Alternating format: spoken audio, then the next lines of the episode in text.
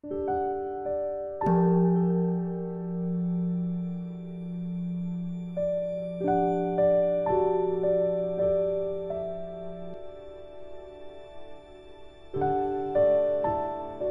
家好，很高兴到了我们一起学习广论的时间了。还是要再提醒一下发心，记不记得在广论的第二十页中有说过，说总之呢，应作是念发心，为我为利一切有情，愿当成佛，未成佛故，现见应须修学其因，因须先知，知须。听法，是故应当听闻正法，思念闻法胜利，发勇汉心，断气过等，而正听闻。这一段呢，我们可以常常的放在心里想一想，要一个为利有情愿成佛这样的心呢，来听法。那么在今天讲的这个广论中呢，有引到安慧论师所说的话。我们先介绍一下安慧论师。安徽论师呢是唯识宗的祖师，是谁的弟子？是世亲菩萨的四大弟子之一，又名监慧。有一个这样的传说呀，说安徽论师呢，他的上一生是一只鸽子。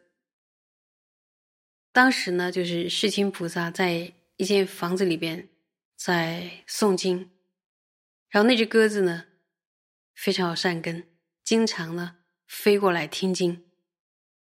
由于那只鸽子恭敬的聆听世亲菩萨背诵了许多许多的经典，然后他死后呢就转生了嘛，投生为就是在一个南方的一位商主的儿子。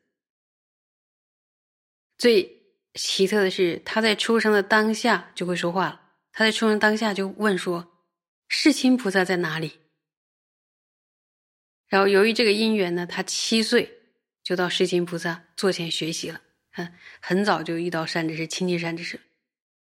安徽论师呢，他通达五明，特别精通大小乘所有的对法，一切的行持呢，都请示度母。这个就有没有想起阿底亚尊者？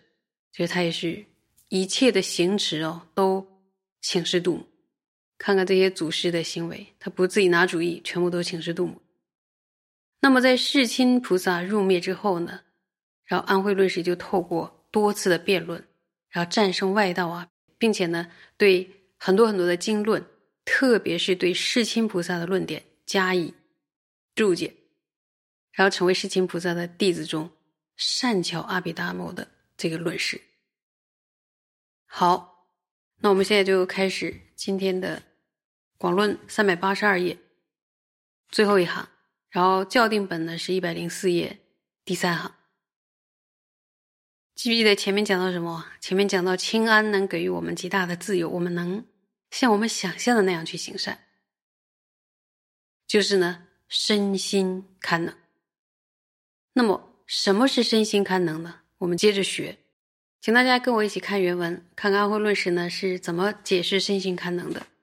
看书，如是亦如安慧论师云：“此中身堪能者，位于身所作事，清力生起；心堪能者，未令去正作意之心，能得事悦，清力之因于心所法。以若据此，能于所缘无智运转，是故名为心堪能性。”所以安慧论师说啊，说其中的身堪能，就是指能够产生身躯行动的这个灵活轻盈一一种状态然后心堪能呢，就是是使处于正确作意的内心，然后能够舒适而轻盈的因。另外的心所法，如果具足心堪能。就能够毫无挚爱的去入所缘，所以名为心堪能。有没有发现安徽律师他说他对身堪能其实就是身轻安啊，他就能使行者在修善的时候身体非常的轻盈，而且保持长保轻盈；而心堪能就是心轻安，它能使行者在心缘到善所缘的时候。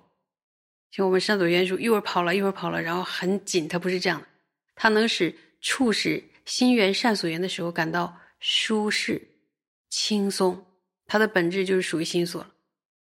由于呢这种清安，大家想想，这种清安是不是自己跑来的？不是的，它要经过长时间的学习修学才能够升起，所以它相较于。一般的善心相应的清安，它就更为殊胜。那么，如果能升起这样的心的话，就能够任运安住于善所愿，所以呢，又成为什么心堪能。总之，虽欲功用断除烦恼，然如着于事者，去自是也，未切难转。若得清安，如是身心不堪能性，皆除前矣。前使身心极具便利。说，总而言之，虽然要勤奋的断除烦恼，却像一个能力不足的人，可是他却要执行一个自自己他必须的完成一个任务一样。由于害怕呢，就不敢去了，难以去入。可是如果获得了清安的话呢，这样的身心的不堪能就全都排除掉了，所以身心呢就是将非常容易，甚至是极端容易驾驭的。那么再接着看。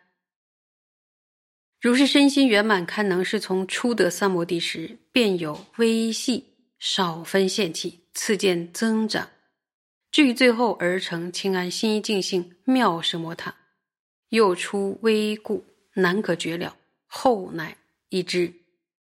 说这样的身心圆满堪能，从最初获得三摩地的时候，就会升起微细的少部分，然后其后呢逐渐增强，直到最终呢转为清安与。一心专注的生摩他，而在最初呢，它由于什么呀？由于微细，因此呢难以发觉。但是你后来呢，你就会容易发觉。为什么？因为它不再微细。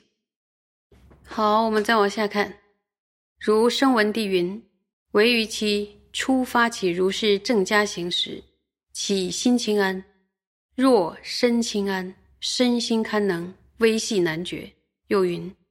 即前所有心意静性，身心清安，渐更增长，由此因果转成道理，而能引发粗显意了，心一静性，身心清安。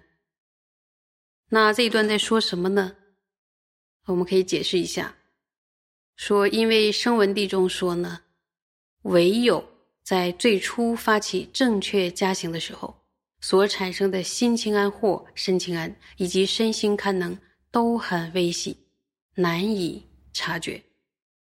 又说一心专注以及身心清安更增强的时候，透过一个接一个因相继承袭的方式，引发粗显而易于察觉的什么呀？就是一心专注，身心清安。总之呢，如果获得清安的话，一旦想要断除烦恼，就能够除掉一种状态。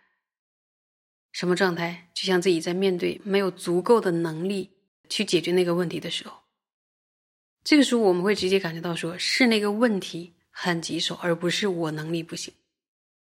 所以这个时候就会不了解自己是身心对于难点感到畏怯的一种心理的状态。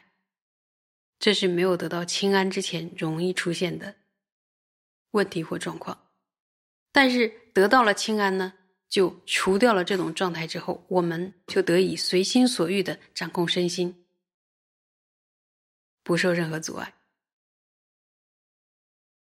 假如我们要去行个善法的话，身体感到疲劳啊，心里也感到累，但是呢，反过来呢？有的时候行恶恶法的时候却很容易啊，身心放逸也非常简单。这是什么毛病呢？就是身心粗重在作祟。